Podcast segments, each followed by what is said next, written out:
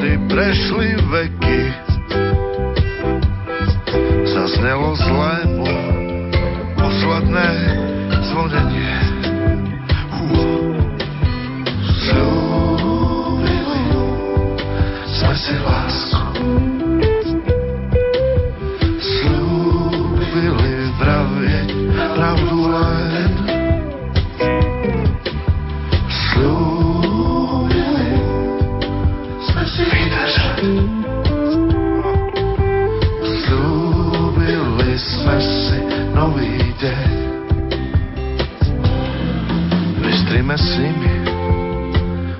si prázdne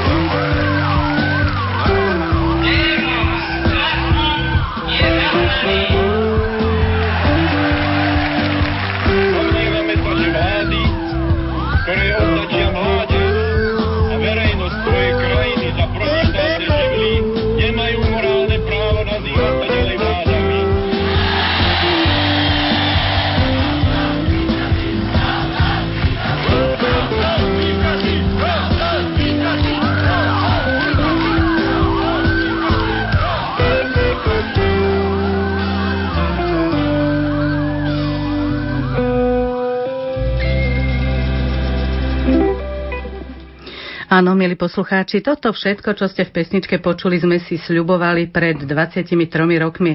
Sľúbili sme si lásku, áno, sľubovali sme si nielen lásku, ale nový deň, teda lepší život. Na námestí Slovenského národného povstania v Bratislave v novembri 1989 sme si toho hodne posľubovali, ale najmä sme sa tešili na slobodu, ktorá vtedy ukazovala len svoje slabulinké lúče.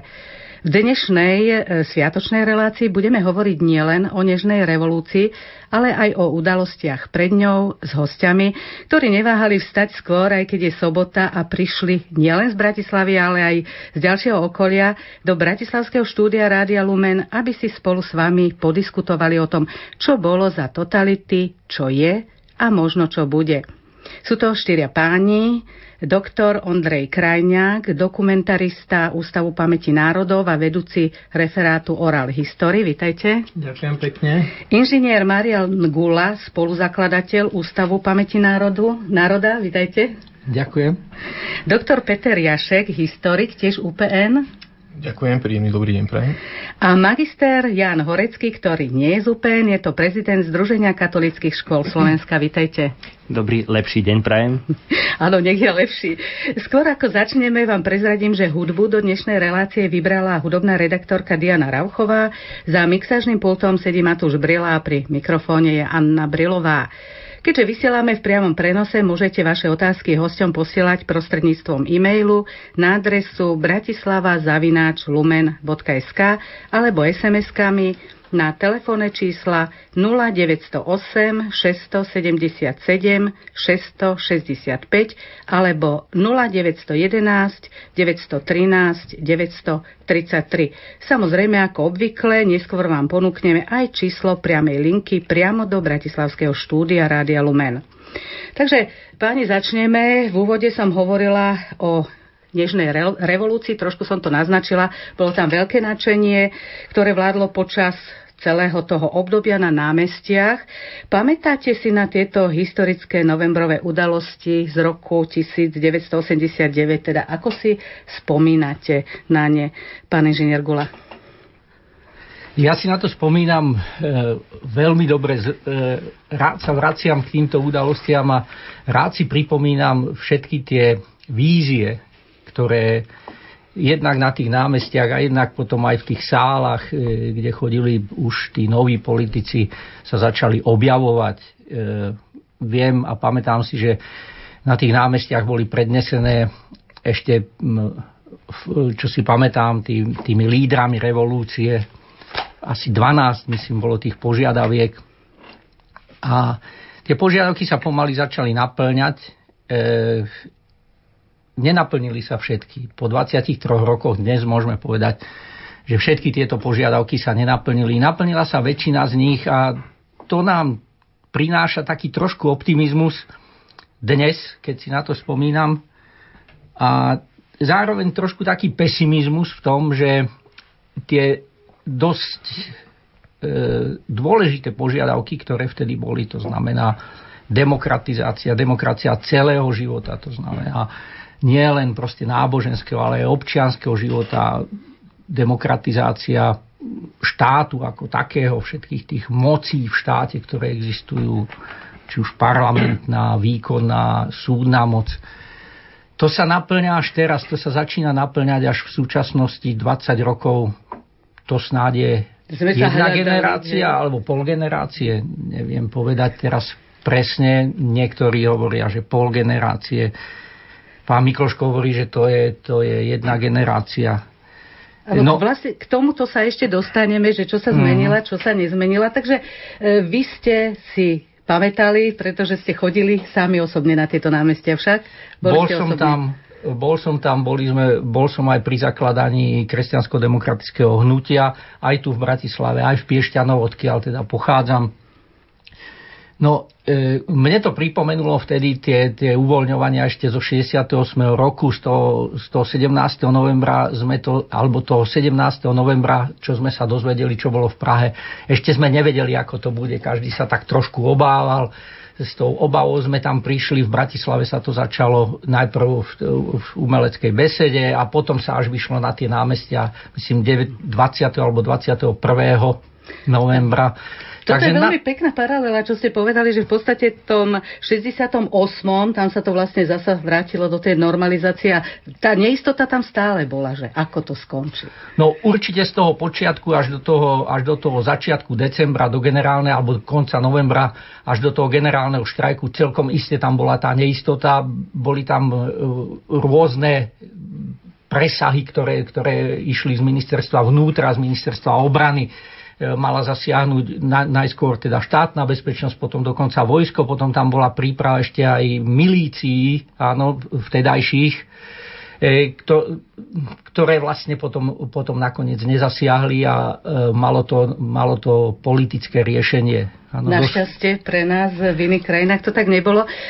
Pán Krajňák, ako si vy spomínate na toto obdobie? No, s takým veľkým, s takým veľkým nadšením si spomínam na to obdobie, pretože ja som v tom čase žil tak prechodne v, Br- v Bardejove, potom neskôr v Poprade. No a samozrejme tesne po 17.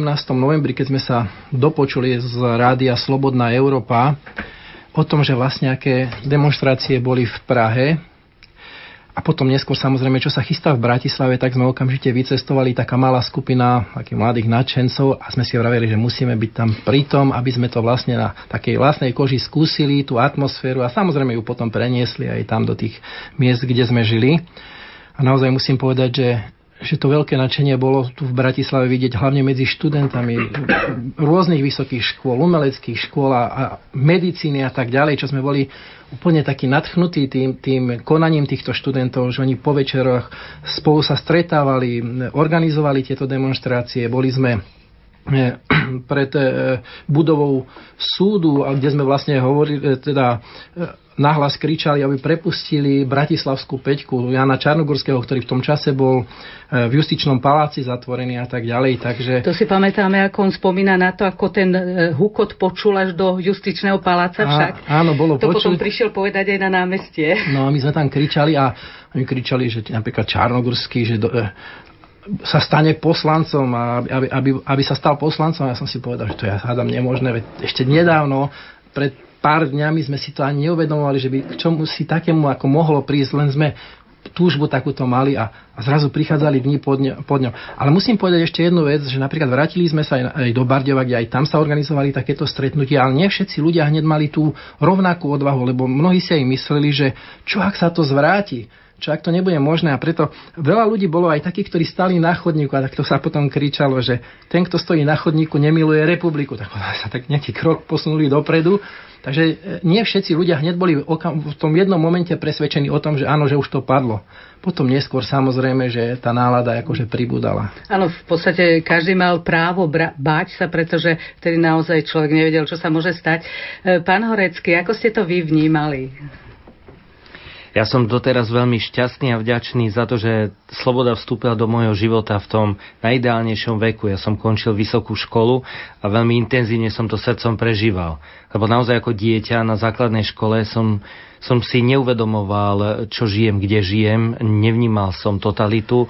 Rodičia, starí rodičia mi nerozprávali, čo sa stalo v ich rodine, ba dokonca sa báli. Boli to ľudia takí menší, jednoduchí, dobrí, ktorí, e, ktorí rezignovali na veci verejné a ktorí žili len čisto rodinným životom ako mnohí ľudia na Slovensku alebo v Československu. A ja si pamätám jednu noc, kedy som bol gymnazista a kedy som objavil taký skrytý poklad. Našiel som máme pod prostieradlami, pod úterakmi noviny noviny zo 68. Niečo, o čom som nevedel. Dodnes si pamätám, že som naozaj preplakal túto noc, lebo cítil som sa, že ma oklamali, že tu sa stalo niečo, čo som ja nevedel, že to sa nie je tento svet lebo už ako gymnazista človek vníma. Ehm, stretával som sa so spolužiakmi, čítali sme knihy, skúmali sme, reklamy sme pozerali rakúske. Bolo to smiešne, na čo, čo dnes, keď porovnám s touto slobodou ale hľadali sme každú dieročku do iného sveta. Potom som niekoľko rokov už pozeral inou optikou na to, čo je okolo mňa. Pamätám si, že ako som naivne pozeral na niektoré veci v, hádam, v takom postsentimente 68. roku, že či sa nedá táto vec znútra nejako meniť a nevedel som si predstaviť, že by toto mohlo padnúť. Bolo to tak mocné, tak silné, že sa nedalo hovoriť ani o bežných veciach, ako zlepšiť podmienky na letných brigádach pre vysokoškolákov, alebo prečo e, jednoducho premalovávať e, biele na čierne, prečo, jedno, prečo klamať v obyčajných veciach, ktoré nie sú tak ideologicky závažné, prečo nie je možné hovoriť aspoň trochu slobodnejšie na fakultách. A potom prišlo to to novembrové a neskôr predvianočné obdobie, to bolo jak zázrak. Absolutná taká explózia e, tých túžob, ktorý, ktoré sú nahromadené pravda, že ideálne v tomto mladom veku, vysokoškolskom veku, e, obrovská ochota mať na tom podiel, tešiť sa. Boli to predlžené Vianoce. Najdlhšie Vianoce v mojom živote, pretože v nich bolo očakávanie, že prichádza niečo, čo je nadčasové. A naozaj to tak aj bolo. A naozaj sa aj e, niečo z toho splnilo. E, moja manžel, vtedy sme bývali na tzv. manželských internátoch a moja manželka bola práve vtedy veľmi chorá a mali sme jeden rumúnsky spoločný čierno televízor, všetky tri rodiny, čo tam bývali a oni na chodbe pozerali stále, čo sa deje, bol v strede, aby to všetci videli. Ja som behal po námestiach a so spolužiakmi inde. A no, bol to, bol to nádherný, adventný, predvianočný, e, oslobodzujúci čas. Mhm. Pán Jašek. No tak moja spomienka na Nežnú revolúciu alebo november 89, ja som v tom období mal len 6 rokov, čiže proste tieto veci som v podstate v nejakej šírke ani nevnímal. Skôr som bol jeden z tých televíznych divákov a teda urobilo na mňa dojem, že tie námestia sú plné a aj cez tú televíznu obrazovku bolo tak nejako cítiť, že tá atmosféra je tam naozaj taká emotívna, taká silná, ale to je v podstate jediná taká moja spomienka na toto obdobie. Pán Kula, vy ste spomínali práve, že boli tam nejaké požiadavky, bola tá túžba po tej slobode, nakoniec to ste všetci spomenuli, ale niečo sa splnilo, niečo nie. E, poďme sa pozrieť na ten pojem sloboda. Vieme vlastne žiť tú slobodu, splnilo sa nám, splnili sa nám tie očakávania e, slobody po tých 23 rokov a čo je to vlastne ako sloboda? To by začal. Nech sa páči. Pokiaľ sa na mňa obraciete, no No sloboda není tak, tak jednoduchý, jednoduchý pojem. Ano, sloboda má asi, asi veľa, veľa, keď to poviem poeticky, veľa zákutí, veľa, veľa rozmerov. No, niektoré z tých rozmerov sa samozrejme splnili, niektoré, niektoré nie. E, v prvom rade, čo si spomínam ja, zase sa trošku vrátim k tomu, k tomu 17. novembru, e, otvorí sa také možnosti, čo ja som najviac teda e, prežíval. E, nemohli sme sa dostať nikam do zahraničia. To, to zahraničie bolo pre nás akousi takou víziou, keď sa si spomínam, že sme napríklad chodili po tej ceste, čo ide z Devína do Devinskej Novej Vsi, keď, keď sme, sme teda išli, keď som prišiel do Bratislavy, som vtedy teda pracoval v Bratislave a tou cestou teda e, sme občas, občas prechádzali. Videli sme ten plot tam a nemohli sa dostať cez ceste, ani cez ten plot, ani cez tú rieku ďalej. A akási taká vnútorná túžba bola v človeku, že čo tam asi je, to bola taká 13. komnata, alebo tak by som to povedal. No zrazu po tom 17. novembri e, kde bola aj tá požiadavka slobody, táto sloboda sa zrazu naplnila. Zrazu sme prišli proste a, e, k, tomu plotu, ten plot sa 1. decembra alebo 2. decembra sa začal strihať. Zrazu sme mohli ísť do Viedne. Prišli sme do Viedne a tam sa pred nami otvorili tie, tie ulice, tie bulváre, osvetlené to. My sa cítili ako, ako v Paríži. Ale bola to Viedeň, Paríž, to bolo, to bolo vlastne jedno pre nás. No. Čiže e, to, čo si ja spomínam vnútorne, tak toto, to, toto sa akoby, akoby naplnilo. No. Tie, náboženská sloboda. To je druhá, taká, druhý taký bod, na ktorý si ja osobne teda spomínam, že my sme chodili na tie púte do Šaštína e, napríklad. Tam, tam vždycky sme sa báli, ano, že či nás zastavia pred tým šaštinom, lebo sme väčšinou chodili, sme sa dali dohromady, si sme autom či nás tam zastavia žandári, teda vtedy to bola verejná bezpečnosť, či budú nejaké opatrenia, nie, či nás budú legitimovať, ako nás predvolajú, nás nepredvolajú. A tieto obavy zrazu znovu padli. Zrazu sme mohli ísť na, na tú púť, mohli sme ísť do kostola, ľudia mohli začať e, prihlasovať svoje deti na náboženstvo bez obavy, bez všetkých týchto e, represí alebo očakávaných represí, ktoré, ktoré boli v tých, v tých e, krokoch jednotlivých, ktoré sa museli v tej oblasti náboženstva udiať. Však to si pamätáme asi všetci, aj vy si to pamätáte, že na náboženstvo sa prihlasovalo cez tie všelijaké pohovory, rodičia museli prísť, obidvaja rodičia museli podpísať tú prihlášku, riaditeľ školy musel presviečať, že nesmú. A nie na každej škole sa vyučovalo. No a vieme, to, bolo, to bolo také uvoľnenie, áno. Zase mnohé ďalšie slobody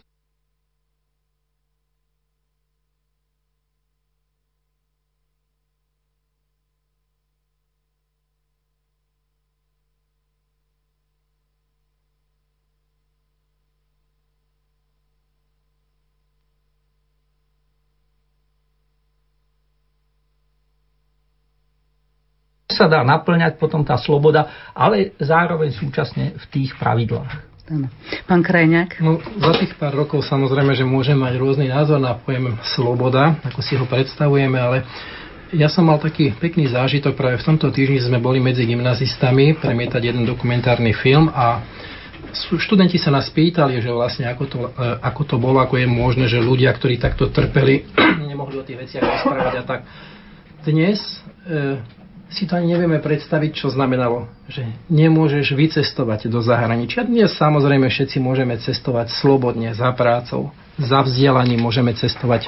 Hej. Môžeme, môžeme robiť výskum medzinárodný.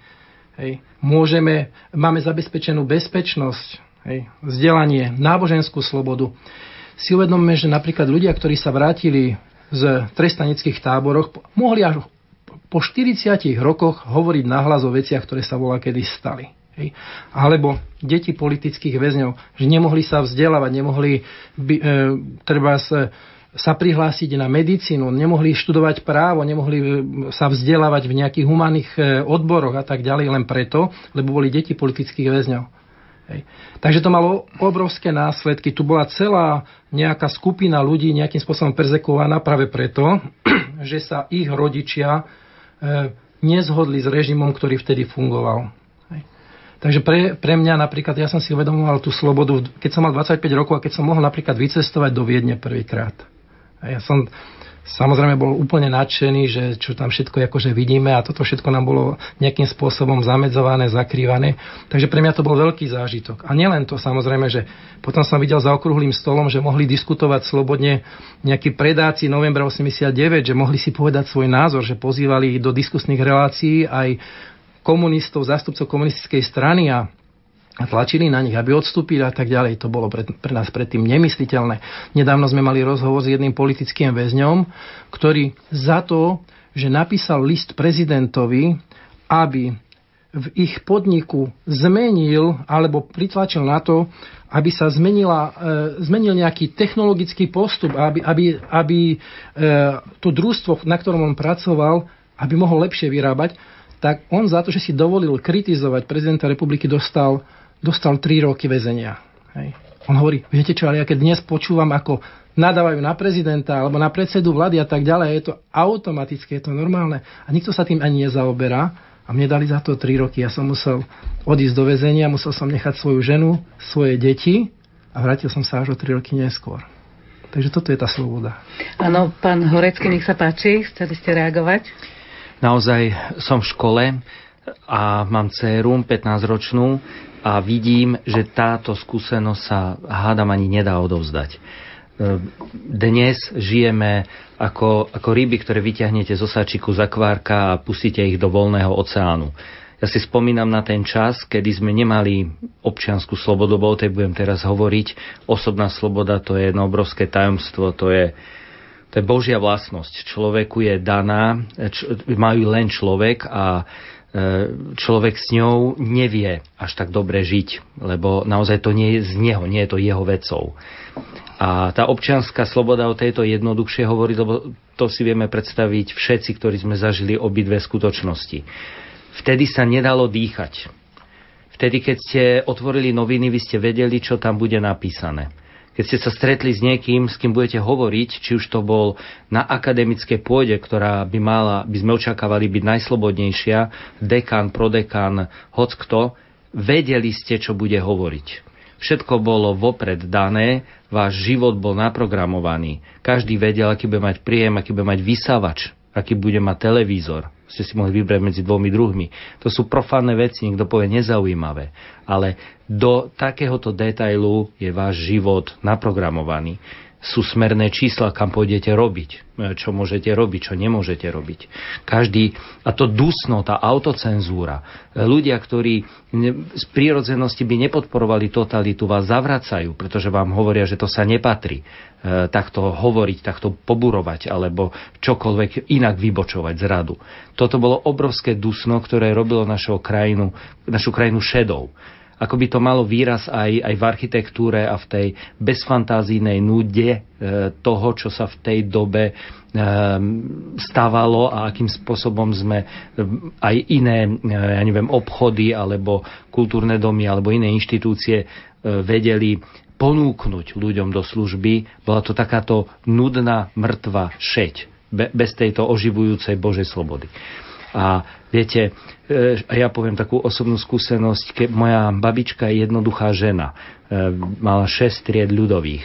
A vždy, keď som cestoval ako študent z Trenčína do Bratislavy, tak ma prežehnávala, lebo je to ďaleká cesta, že syn môj, merkuj sa, dávaj pozor a, lebo to je veľká Bratislava, veľký svet. A po revolúcii, keď sme my ako študenti za 4 koruny sa dostali československými dráhami e, z Devinskej e, do e, Viedne, potom už sme dostali na základe svojho pasu 24-hodinový voľný lístok a mohli sme po Viedni labzovať a dýchať tú slobodu, ten otvorený priestor, tak som chcel vojsť do tohto sveta so svojimi starkými pozval som ich na jeden výlet. Títo ľudia, ktorí neprešli svet, ktorí sú naozaj jednoduchí, tak, e, a takto sa stávali k ceste do Bratislavy. Prechádzali Viedňou. E, v jednej chvíli v Donau centre, čo je dnes pre nás obyčajný obchodiak, môj detko si sadol a rozplakal sa. A my sme nevedeli, že otec, čo sa stalo. A on povedal, nepovedal nič ale postupom času sme z neho vymámili. Proste aj on zažil to, čo ja ako gymnazista, že klamali ma celý život. Detko bol niekoľkokrát, e, táto jeho rodina bola oklamaná, ošklbaná. Začal ako, ako paholok, ako sluha v Maďarsku na juhu, v slovenskej enkláve, ale pracovitosťou sa zmohol k desiatkám hektárov dobrej pôdy presťahovali ich polonásilne e, z toho juhu e, Maďarska sem na Slovensko. Zem im dali v 32 kúskoch e, pôdy, niektoré nepoužiteľné, 1 meter šírka popri hrádzi. Cez kontingenty im pobrali to čo, to, čo dorobili. A tento detko napriek tomu veril, um, ta, bol to taký idealista, tomu, že, on, že tí mocní ľudia vedia lepšie, ako treba. Bol to pokorný človek, robotný pokorný človek. A, a vždy dokázal tú rodinu zabiť.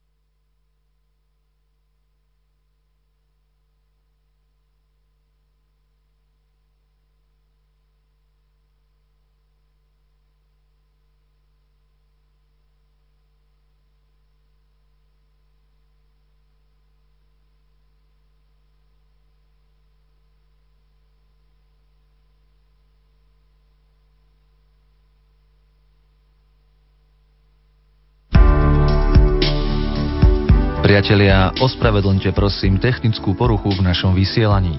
Po jej odstránení budeme pokračovať v plánovanom programe. Medzi tým vám ponúkame blok príjemnej hudby. Ďakujeme za pochopenie.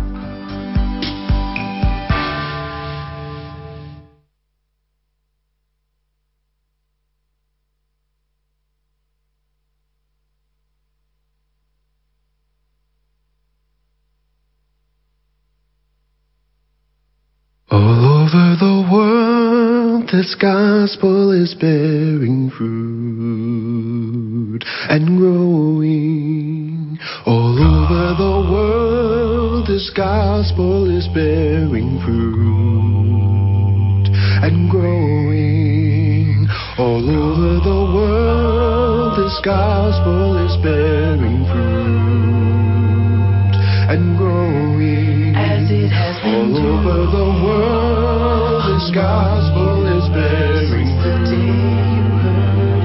and growing as it has begun.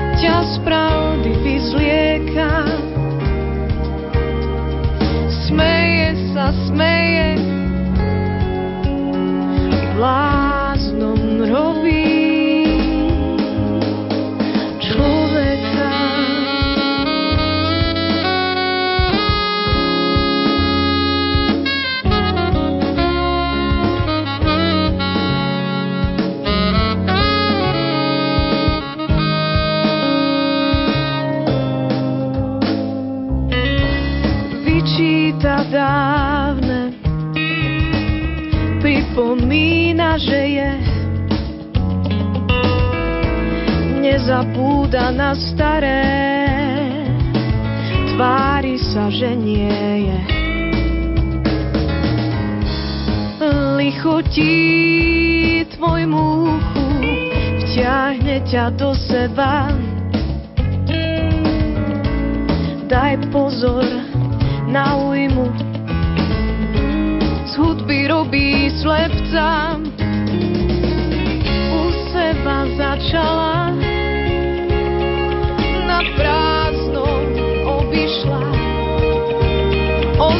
zmieša.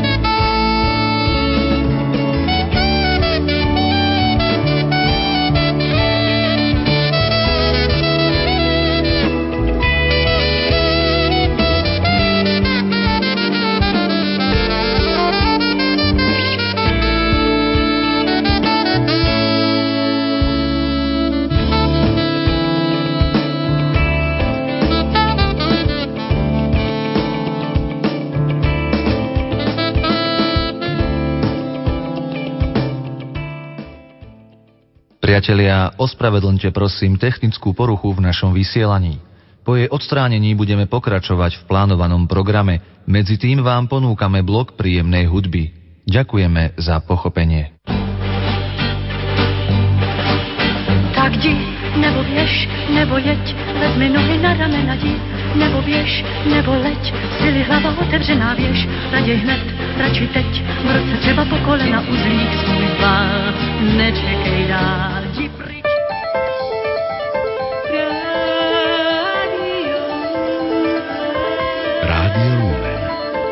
Svetlo v krajine pod Tatrami. Tá sloboda samozrejme má, má vždycky viacej rozmerov, ako som povedal pri tom svojom prvom vstupe. A ukazuje sa to aj, ukazuje sa to aj tu. Áno, to je jeden rozmer, je ten politický, druhý spoločenský, tretí osobný. Áno, človek úplne inak prežíva e, slobodu, e, aj teda ekonomickú, hospodárskú. Dneska práve, práve v tomto je veľa ohlasov zo strany občanov, zo strany jednoduchých ľudí, že oni síce slobodu majú, ale nevedia ju realizovať kvôli ekonomickým a finančným problémom, ktoré majú, či už osobne alebo v celej rodine svojej. E, tam je treba samozrejme si uvedomiť, že, e, že tá, tá sloboda nie je izolovaná. Má síce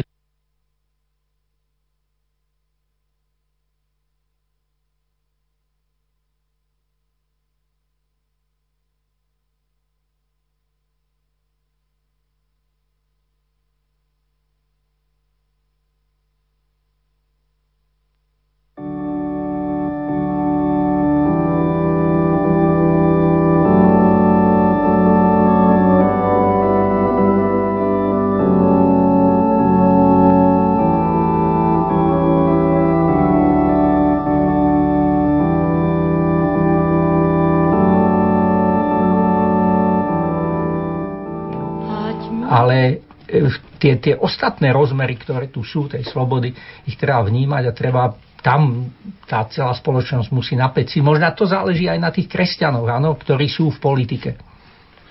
Áno, pán Horecký, nech sa páči. Uh, áno, pýtate sa, že či, nebol, či i dnes nie sú hlasy, ktorí hovoria, že v komunizme bolo lepšie. Uh, viem si predstaviť, ako je to možné. Pretože v komunizme, ako som už predtým vravel, ako všetci tu svedčíme, bolo o vás postarané vo všetkých slova zmysloch, tak jak len môže byť anonymným štátom postarané. Povedia vám, čo si máte myslieť, čo máte hovoriť, kde máte kráčať, to je ten držať krok, a predtým bolo to držať hubu, a aký bude, aká je vaša budúcnosť. Ale čo to znamená? Že ten človek nemá neistoty. Že ten človek žije naozaj v stádečku a to je, to je živočíšne priťažlivé pre mnohých ľudí, ktorí nezreli, nedozreli v rozmere osobnej duchovnej slobody, ktorá dáva človeku naozaj to pozvanie od Pána Boha, že poď, kráčaj, ty si môj syn, môžeš robiť, ako, ako, ako tvoj duch a môj duch do, pre tvoje šťastie chce. Viete, nie je to len filozofia, je to ľudská skúsenosť, ktorá sa ťaha tisíce rokov. Izrael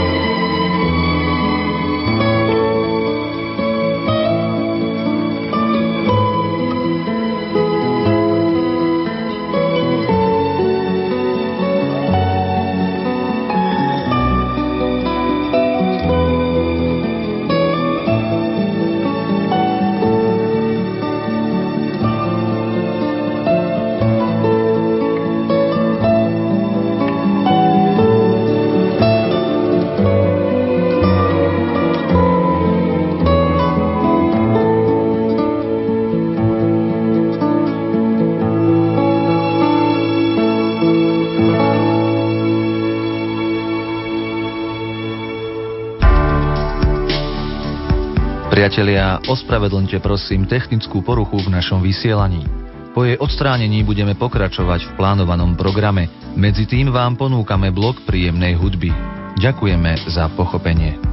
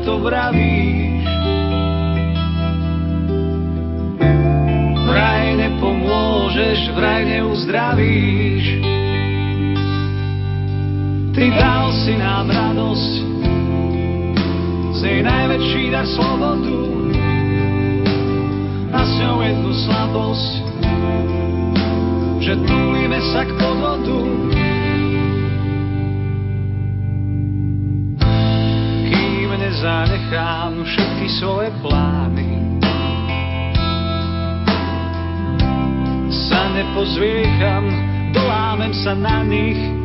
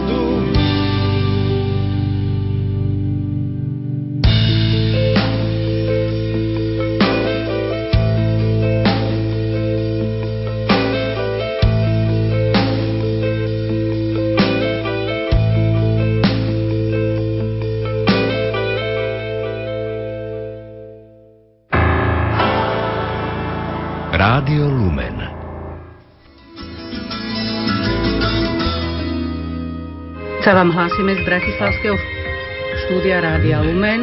My sa Malé rádio s veľkým poslaním. technické problémy, e, pretože žiaľ, e, linky nám padli, ale opäť sme veteri, tak sa veľmi tomu tešíme.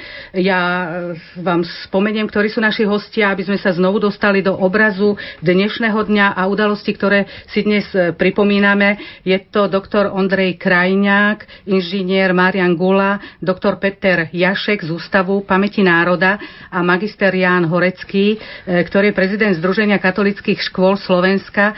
My sme hovorili trošku o histórii, sme sa dostali do e, obdobia totality. E, Žiaľ, túto pasáž ste asi nepočuli, milí poslucháči, ale verím, že bude možnosť ešte zopakovať niekedy tieto veci, lebo boli veľmi zaujímavé. My sme veľmi radi, že sme opäť medzi vami a že nás môžete počúvať.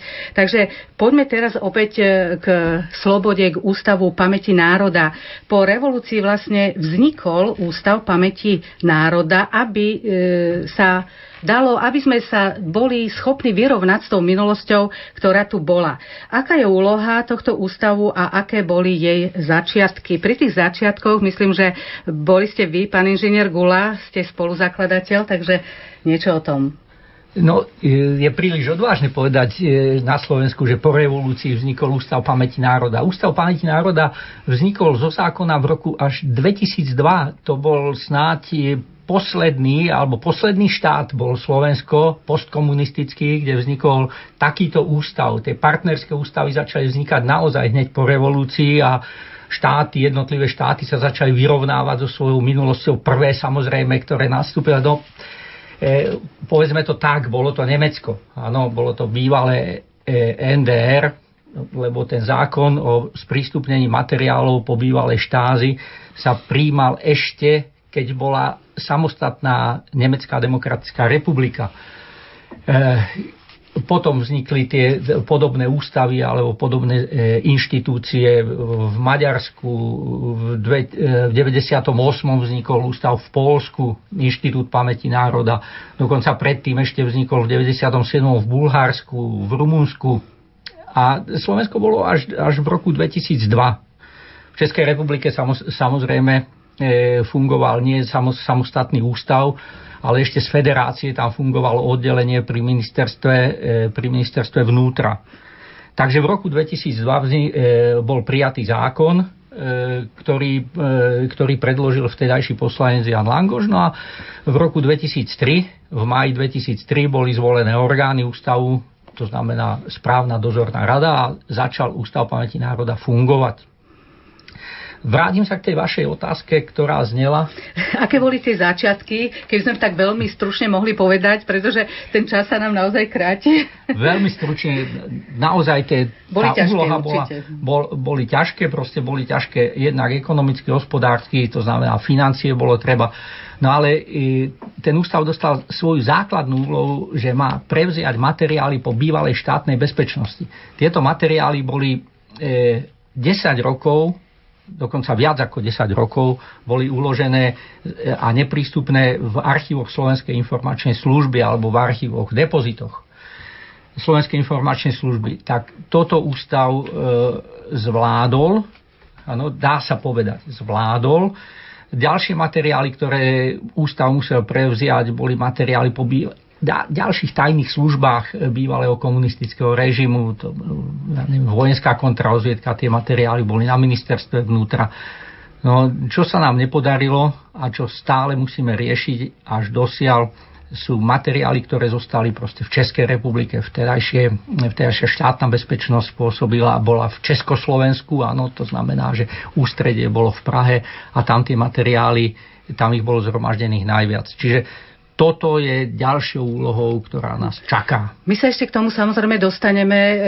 Posluchač sa nám snaží, alebo posluchačka dovolať, aby som poprosila sluchadla, aby sme, aspoň keď sme veteri, dali možnosť aj poslucháčom. Nech sa páči. Pekný deň. Počujeme sa? Nepočujeme sa.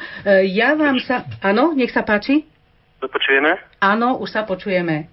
No, dobre, uh, ďakujem. Peter Vítajte ste v Eteri. Áno, áno. Ja mám na vás takú otázku, na všetkých pánov. Mám jeden taký názor, ale otázku. Ono, 89. veľký entuziasmus bol, ja samozrejme, z tých úloh, čo ste tam hovorili, čo sa zrobilo, zrušila sa vedúca úloha jednej strany, to je v poriadku, ale ostatné úlohy, to sa prešlo, prešlo a ciele, to sa prešlo len tak, pretože myslím, že na škodu väčšiny občanov Slovenska a ľudí teda, ktorí verí, že to bude iná cesta, nie je cesta do, do tejto dnešnej doby uh, takéhoto kapitalizmu. Pretože uh, vtedy sa nabarilo, behom týchto 20 rokov sa nabarilo z toho veľa ľudí, z toho bývalého socializmu, bohatlo a tak ďalej. A vieme, ako je to dnes s tým súdnictvom u nás sa, samé prešlapy, prehmaty. Čiže uh, ja sa opýtam takto. Myslíte, že žijeme v právnom štáte, ozaj v právnom štáte? Jednoznačnú odpoveď chcem. Žijeme v právnom štáte, hoci demokraciu majú iba, iba bohatlíci a zlodeji. Čiže okolo, okolo toho súdnictva. Žijeme, si myslíte, že žijeme ozaj v právnom štáte? To je vaša otázka. Áno, áno. áno ďakujem. Ďakujeme veľmi pekne, takže budeme sa snažiť, aj keď tu nemáme vyslovene právnikov, ale budeme sa snažiť reagovať, takže kto bude prvý, nech sa páči, pán Krajňák. No, ak môžem za seba povedať, samozrejme, škoda, že ste nepočuli nejakú časť tej našej relácie, kde sme sa práve zaoberali tým, aj možno v tých úvodných častiach, že že to súdnictvo, prokuratúra a tak ďalej pokulháva. A hovorili sme aj o tej kontinuite, ktorá tu je, že žiaľ Bohu sme sa s mnohými vecami nevyrovnali a že mnohí títo, možno aj stranickí potentáti z roku pred rokom 89, ktorí boli vo vysokých funkciách štátnych a potom neskôr kontinuálne pokračovali aj ďalej. A to, že sme sa nevyrovnali s týmto komunizmom aj až doteraz, tak to sú tie následky. A či žijeme v právnom štáte, tak áno, je to, prijalo sa strašne veľa zákonov od tej doby, ktoré e, po, po novembri 89 veľmi veľa zákonov, ale vidíte sami, že nie, nie, niekedy to nestačí, že je potrebné, aby sa zmenil duch toho zákona a to je potrebné aj to správanie tých ľudí a tak ďalej. A, a toto je ešte dlhá cesta a, a ja si myslím, že veľmi, veľmi málo sa urobilo vo veci vyrovna, vyrovnávania sa s týmto komunistickým režimom. Pán Jašek? No, ja by som na to tak odpovedal, že e, ten normalizačný komunistický režim priviedol tú spoločnosť do obrovskej krízy. A ten november 1989 priniesol takú nádej. Spoločnosť síce bola vtedy vo veľkej kríze a bolo veľa problémov, ale zároveň tá spontánna atmosféra, ktorá sa na námestiach vytvorila, e, priniesla takú nádej, že jednoducho ono sa to všetko zlepší. A z tejto nádeje vyplývajú aj veľké očakávania. A tieto očakávania sa žiaľ Bohu proste nepodarilo naplniť. A z toho vyplýva niekedy aj také hodnotenie, že teda bolo to také sklamanie pre ľudí, ale čo sa týka, by som povedal, toho novembra, treba vidieť túto dôležitú vec, že v tom období novembra 89 tí ľudia vnímali tú zmenu ako pozitívnu. A to je dôležité si uvedomiť. Nech sa páči. S komunizmom sme sa, sme sa nevyrovnali. Áno, to, to musíme, musíme to priznať, musíme to jednoznačne povedať právny štát, e, poslucháč e, sa opýtal teda, že jednoznačnú odpoveď chce na to, či žijeme alebo nežijeme v právnom štáte. V právnom štáte v zmysle, v zmysle legislatívy da, dalo by sa povedať, že žijeme v zmysle vymožiteľnosti práva. Dneska je to, dneska je to jedna z hlavných tém v spoločnosti a u nás na Slovensku z hľadiska vymožiteľnosti práva nie, pretože tá vymožiteľnosť práva záleží jednak na spravodlivosti, má ten rozmer spravodlivosti, ale jednak má aj rozmer časový. To znamená, vy sa musíte dostať proste k svojmu právu alebo teda k nejakému rozhodnutiu v reálnej dobe. Vám, keď sa vy dostanete k nejakému, e, ja neviem, rozhodnutiu súdu, ktoré je, ja neviem, 2, 2 3, 4 alebo 10 rokov po tej udalosti, ktorú vy máte, to, nezna, to, to znamená, že tá vymožiteľnosť práva je nulová alebo pre vás nereálna, presnejšie povedané. Takže s týmto komunizmom sme sa snažili vyrovnať po 89. roku. E, nevyrovna- komunisti sa samozrejme snažili brániť to, čo je pr- proste prirodzené každému človeku, každému spoločenskému zriadeniu, ale hlavne proste tomu človeku konkrétnemu, na ktorého má dopadnúť tá, tá sankcia, alebo ako sankcia v zmysle proste tej, tej spoločenskej sankcie. A každý sa tomu bránil a zdá sa, že na Slovensku, alebo čím ďalej na východ, keď to takto poviem, keď to vezmeme od toho Nemecka, tak čím ďalej na východ, tým sa pomalšie vyrovnávame s následkami, ktoré ten totalitný režim za 40 rokov tu napácha. Pán Horecký. Tiež si myslím, že splňame podstatnú časť tej definície právneho štátu, ale tiež som presvedčený, že nie na 100% tú slobodu sme naozaj získali, tu sme si vydobili a urobili sme si s ňou, čo sme chceli. To, čo s ňou e, väčšina ľudí v našej krajine chce robiť, toto je ovocie. Ako využívame nástroje právneho štátu. Pre nás, pre mnohých ľudí je dnes akoby paragraf bičom cestou, ktorú, e, ktorá vyžaduje čitateľskú gramotnosť a neporozumenie ducha zákona. Nie sú tu zákony, ktoré by boli zrozumiteľné svojim legislatívnym zámerom. Dôvodné správy či, e, či celá agenda okolo predkladaných zákonov, ktorý, ktoré geometrickým počtom rastú, nie sú zrozumiteľné pre to, čo tu chceme dosiahnuť. V tejto krajine sa začíname na zákony, pravidlá, smernice a hlasovanie vyhovárať nie sú to pre nás akoby nástroje na to, aby sme naplnili tie očakávania, ktoré po 89. zrodila nádej z tejto slobody. Ukazuje sa, že po 20 rokoch naozaj tú slobodu nevieme celkom žiť a to, čo chýba, je morálka, ktorá sa však nedá prikázať žiadnym zákonom. Mhm. Ďakujem pekne. Opäť máme na linke posluchača, ktorý ale už zložili a opäť e, nadiktujem telefónne číslo, lebo myslím si, že pri tom prerušení e, sme nemali možnosť povedať a posluchači ho nemali možnosť počuť. Takže e, tele, môžete volať na telefónnu linku priamo do štúdia 0692 03 36 57. Ja to opäť zopakujem 06 92 03 36 57. Mailom môžete posielať vaše reakcia na bratislava lumen.sk. My máme opäť na linke poslucháča. E, Nech sa páči. Pekný deň vám prajem. Dobrý deň. Vítajte, ste veteri, nech sa páči. Dobrý deň. Ja by som sa chcel len spýtať, že uh, či uh, uh, vášho hostia, že či sa mu zdajú byť, že zákony sú spravodlivé po 89. roku. Viete, bohužiaľ, uh, do, 9, do 89. roku sme tu mali spravodlivé zákony, ktoré platili pre každého. Bohužiaľ dnes tie zákony, ak si neplatia pre každého, máme tu veľké daňové úniky, máme tu uh, dieru v štátnom rozpočte, ktorá predtým do 89. roku neexistovala, takže že či sa mu zdá, uh, že táto spoločnosť a tento štát je dobre a bol dobre správovaný za všetkých vlád, ktoré u nás boli. E, Ďakujem pekne za otázku. E, Nie je to vyslovene dnešná téma, ale budeme na ňu reagovať. Nech sa páči, pán Krajňák. No, ja si myslím, že spravodlivé zákony asi, asi nemáme len preto, lebo pokiaľ nejakí politickí väzni, ktorí si odsedeli nejakých pár rokov v väzení, hej, a teraz majú dôchodky nižšie ako tí, ktorých bola kedy súdili, alebo ich strážili vo väzení, boli to ich bachari a tak ďalej, tak dovtedy tu tá spravodlivosť asi nebude. Tak Ja, ja, si ja myslím, vám že... ešte do toho vstúpim, lebo pán posluchač povedal, že do 89. boli spravodlivé. Tak dajme si tú otázku. No. Boli spravodlivé? No, no, mm, ja by som snáď, snáď proste ako, samozrejme, že neboli spravodlivé, samozrejme, že, že e, proste aj tam, aj tam boli ľudia, ktorí si mohli dovoliť, ktorí si nemohli dovoliť. Ten princíp e, samozrejme bol taký, že, že napríklad e, kto bol členom strany, tak ten, keď spáchal nejaký trestný čin, tak, tak proste najprv to posudzovala strana. Áno, pokiaľ to bol závažný trestný čin, tak ho najprv museli vylúčiť z tej strany a potom ho mohli súdy súdiť. Áno, pokiaľ to nebol tak až tak závažný trestný čin, alebo tá strana usúdila, že nie je to až tak závažný trestný čin, no tak ho proste e, nechali v strane a prokuratúra musela, vtedajšia prokuratúra musela zastaviť to, e, e, alebo, alebo nekonať ďalej, aby som to povedal takto.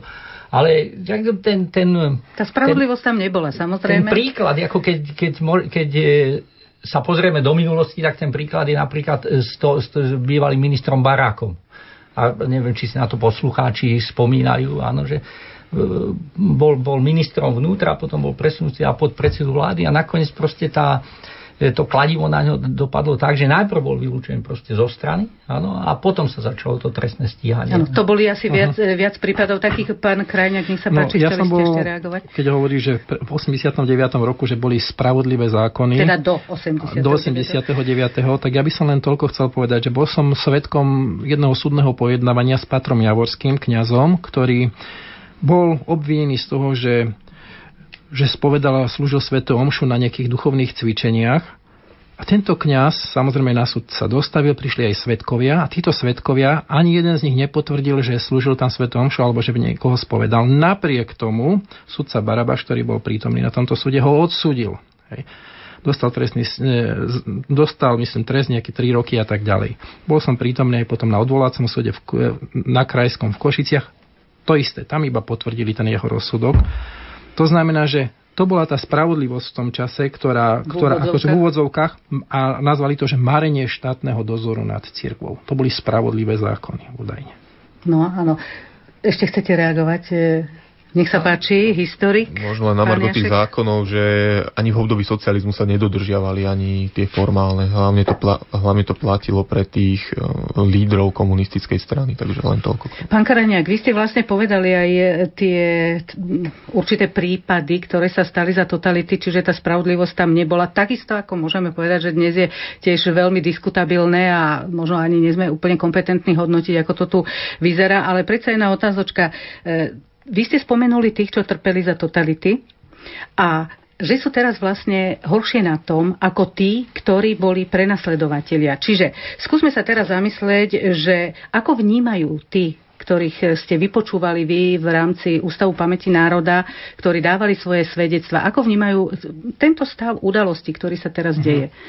No, Ústav pamäti národa... Prepačte, ešte ja vás predsa preruším. Nezabudneme na túto otázku. Máme opäť na linke posluchača, aby sme uh-huh. dali priestor. Nech sa páči. No, dobrý deň, prajem. No, ja by som sa chcela opýtať, že či sa hostom nezdá, že nastupuje nová totalita. Pretože už e, za prvej Ficovej vlády nás taká menšina, čo žije, teda komunita, čo žije v Austrálii, upozorňovala, že tu rastie veľmi nebezpečné podhubie. Tak by som poprosila, keby ste mi dali na to odpoveď. Či vám to nezdá. Ďakujeme pekne. My budeme najskôr odpovedať na tú prvú otázku, čo som pán Krajňák vám dala, čo sa týka tých uh-huh. prenasledovaných za totality. Tak áno, je, je pravda. Ústav pamäti národa nakrutil okolo 400 svedeckých výpovedí a my sa vždy na konci toho rozprávania s tým svetkom pýtame, alebo politickým väzňom pýtame, že ako on vníma teraz toto obdobie a že či sa cíti dostatočne rehabilitovaný e, po tom všetkom, čo sa mu ako v živote udialo.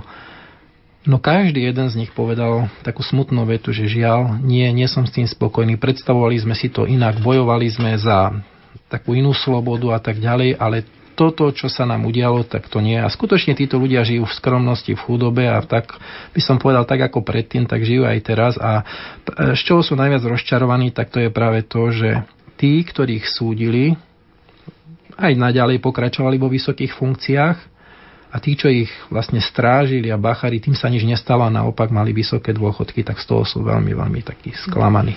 Poďme teraz k odpovedi e, na otázku pani poslucháčky, ktorá sa pýtala, či nemáte dojem, že vzniká nová totalita. Takže aký je váš no. názor?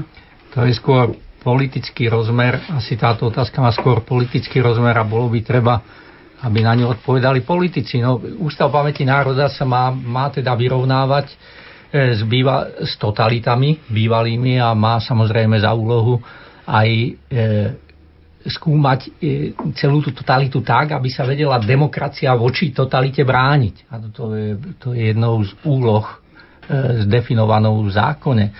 No, e, vždycky existuje tá, to nebezpečie, že tu môže niečo, nejaká sila, proste, ktorá je nedemokratická, či už hovoríme proste o politickej sile, ale aj o hospodársko-ekonomických štruktúrách, že môže prerásť do, do, akýchsi, do, do akýchsi extrémov.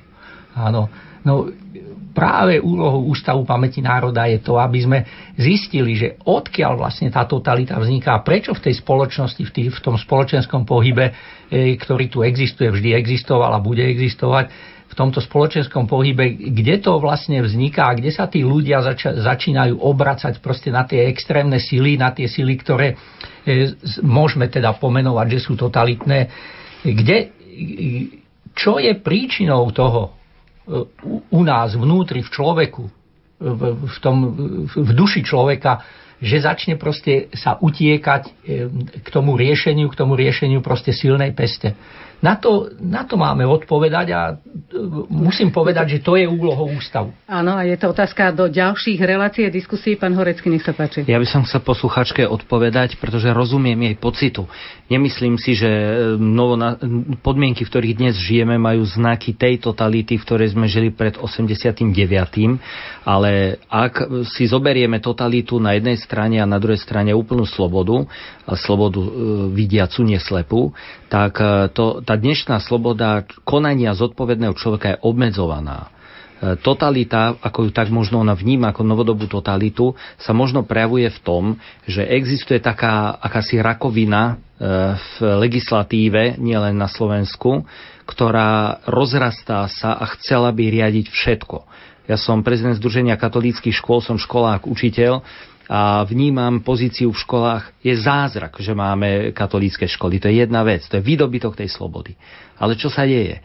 riaditeľ prestáva byť e, človekom, ktorého spoločnosť postavila s nejakou zodpovednosťou na budovanie školy, E, po, už sa od neho ani hádam nechce, už sa mu pomaly zakazuje myslieť, chce sa od neho len, aby vedel čítať. Aby vedel čítať tisíce často protichodných smerníc a strán, pretože už nie učiteľ môže slobodne rozhodnúť v tej triede, aj keď s chybami, s ktorými sa spoločnosť nejako musí, e, nie že zmieriť, ale musí vedieť, že nevymyslí byrokratický systém, ktorý by vylúčil akúkoľvek, akékoľvek zneužitie. A mám pocit, že dnešná legislatíva, či súdnictvo, či e, legislatíva vo všetkých významoch, e, je priestorom, ktorý vedia ľudia zneužiť. Áno. A odpovedou na to je táto rozrastanie sa tejto rakoviny. Jednoducho od riaditeľa sa chce, aby čítal a vždy si len prečítal, čo má robiť čakám na to, kedy snáď prídu smernice o tom, ako sa máme chovať v manželstve, aby sme, hada, mali smernicu o tom, koľko sa má muž venovať žene a môžeme si tak porovnávať, či, či, či sa to tak deje správne a potom chodiť niekam na nejaký e, uličný výbor znovu alebo do nejakej Európskej komisie riešiť, či je to tak správne. Berú nám túto základnú slobodu rozhodovania zodpovednosti do dôsledkov, pretože tá pýta morálku, tá pýta nejaké uvedomenie, kam chce chcem kráčať a to ako by nevyhovalo dnešnej spoločnosti a lobistickým záujmom za tým. Áno, ďakujem pekne. E, máme už len naozaj niekoľko minút e, na ukončenie relácie, teda ešte máme tých 13 minút asi. Žiaľ, e, mali sme výpadok, čas nám veľmi letí. Opäť máme na linke posluchača, ale predsa aby sme to stihli, ale nech sa páči, poprosím vás stručne, aby sme vedeli odpovedať a ešte aspoň pár vecí povedať. Nech sa páči. Dobrý deň. Hovorili ste, že minulé zriadenie bolo neanonymný štát a je tento anonymný štát taký dobrý a taký, taký vynikajúci, že nám dáva priestor na to, aby ľudí definovali cez bankovátové karty, až dajú ľuďom čípové karty a otlačky prstov. Či to bude ten správny anonymný štát, či to nie je nová generácia totality, ale slobodomurárskej, pretože ten tento sviatok to je pozostatok 36. roku, kedy slobodomorári sa snažili spraviť revolúciu v prospech seba, tak toto je slobodomorársky sviatok, ten by sa mal zrušiť a nie marianské sviatky. Takže toto tento, tento pozostatok slobodomurári majú víťazstvo, ale je to koniec, začiatok konca katolíckej cirkvi.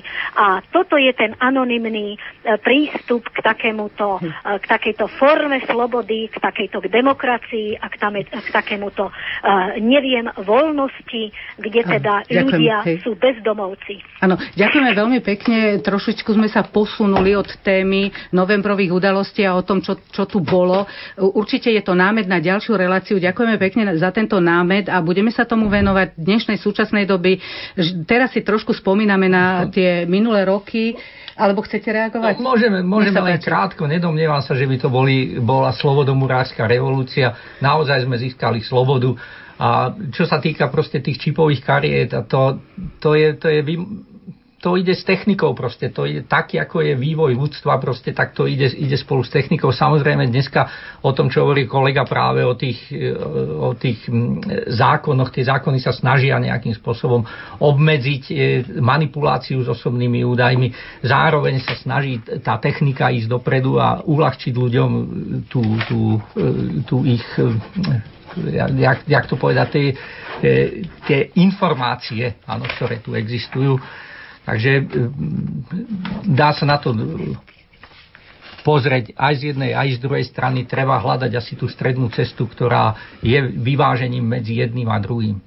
Chcete ešte niekto, nech no, sa ja páči, pán toľko, že nakoniec tu bola aj sviečková manifestácia, kde protestovali za občianské, alebo demonstrovali za občianské a náboženské práva práve veriaci ľudia, takže nemohol, nenazval by som to ako, že sviatkom slobodomurárov. Myslím si, že čo sa týka aj tých veriacich, možno, že by sme mali byť trošičku aktívnejšie, no, trošku v strehu. Nech sa páči, vy chcete reagovať? Nie. Takže e, máme teraz 10 minút do konca relácie, žiaľ, veľmi, veľmi rýchlo nám to ubieha. My sme ešte vôbec nehovorili o tej naozaj e, či, činnosti Ústavu pamäti národa a ja by som sa konkrétne zamerala na Festival Slobody, ktorý sme nedávno mali a e, čo ste ponúkli, komu ste ponúkli, e, keby ste mohli povedať, aká bola reakcia. Práve preto máme tu aj pána e, prezidenta Združenia katolických škôl, aby mohol reagovať na to. Takže kto začne? Páni, nech sa páči Festival Slobody.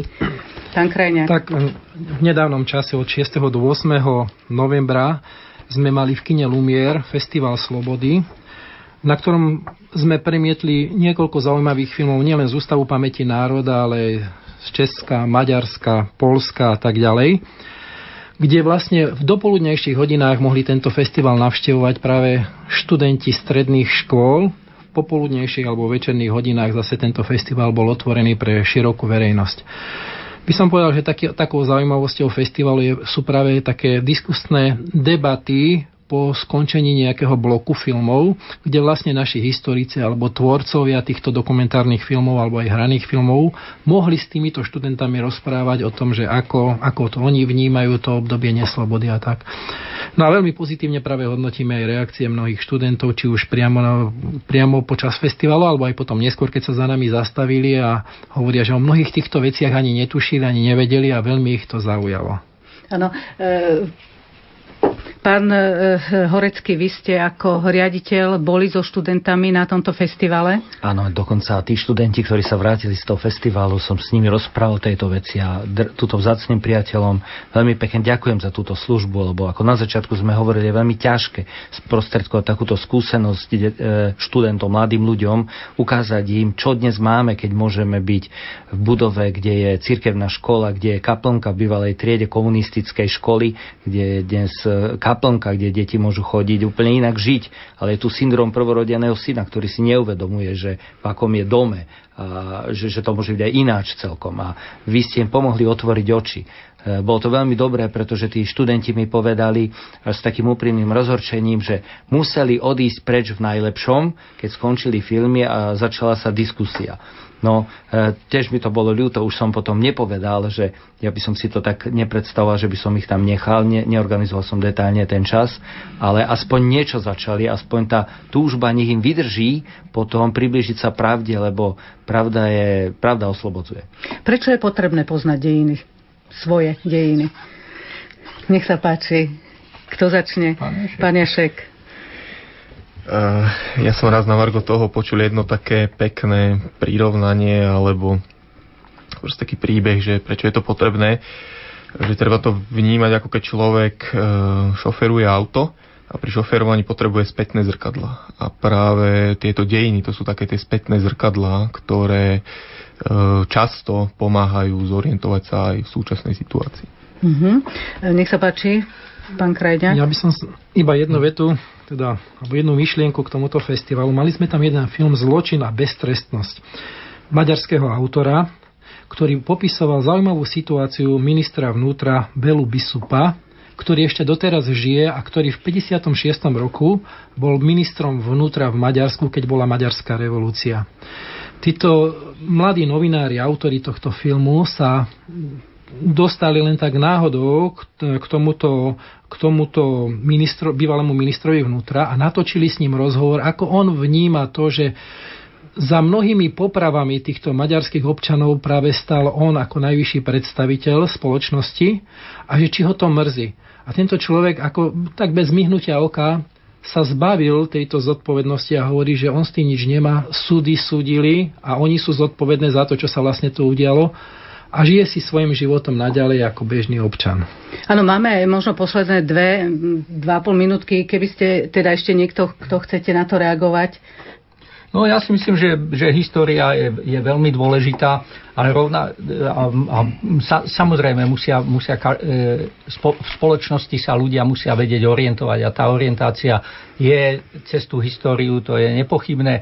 Na druhú stranu, ale e, porozumie tej histórii sprostredkovať ľuďom, občanom, jednoduchým občanom túto históriu a názorne ju ukázať je úlohou, je úlohou osvety, je úlohou príbehov. A tieto príbehy Ondrej e, alebo jeho e, tým, jeho tým spracovávajú e, veľmi dobre a myslím si, že to je potrebné do budúcnosti proste rozšíriť v ústave, dokonca aj mimo ústav ešte formou akejsi spolupráce, či už vnútroštátnej alebo v zahraničí. Pán Horecký, jednu minútku máte. Ústav pamäti národa vnímam pre nás, k- ľudí, ktorí tam nie sme zainteresovaní priamo ako svedomie, ako službu, ktorá nám ukazuje e, pravdu, naozaj pohľad do zrkadla, nielen spätného, ale toho priamo predo mnou. Potrebujem to, pretože potrebujem vedieť, kým som, kde žijem a tak mám šancu naplniť svoj život, lebo človek je stvorený pre šťastie, pre bláženosť a na to potrebuje slobodu, aby mohol povedať amen na túto ponuku, priam Božiu. Áno, ďakujem vám veľmi pekne. E, Doktor Ondrej Krajňák, inžinier Marian Gula, doktor Peter Jašek, magister Jan Horecký. To boli hostia dnešnej relácie k dnešnému dňu. Žiaľ, čas nám veľmi rýchlo ubehol. Ospravedlňujeme sa za technické problémy. E, Predosu liniek sme v Bratislave z Banskej Bystrici. Zlyhalo to, nie je to naša chyba, ale veríme, že sa ešte e, stretneme, aby sme mohli dopovedať všetky tieto nezodpovedané otázky, ktoré tu vysia vo vzduchu a ktoré ste isto aj vy chceli mať zodpovedané. Ďakujem aj vám všetkým teda za pozornosť. Hudbu do relácie vybrala Diana Rauchová. Z Bratislavského štúdia sa s vami lúči majster zvuku Matúš Brila a od mikrofónu Anna Brilová. Prežite pekný deň.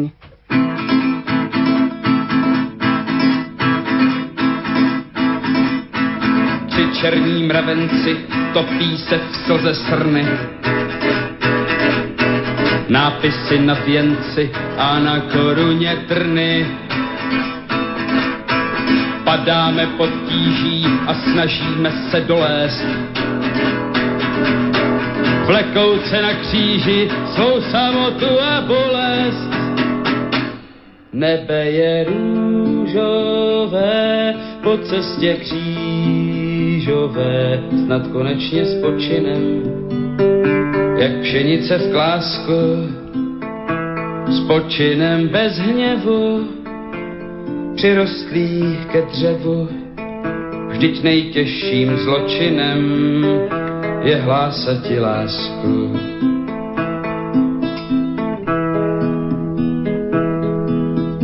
Vezem se v kočáře, ve kterém přežijeme. S obrazem mocnáře, kterého milujeme.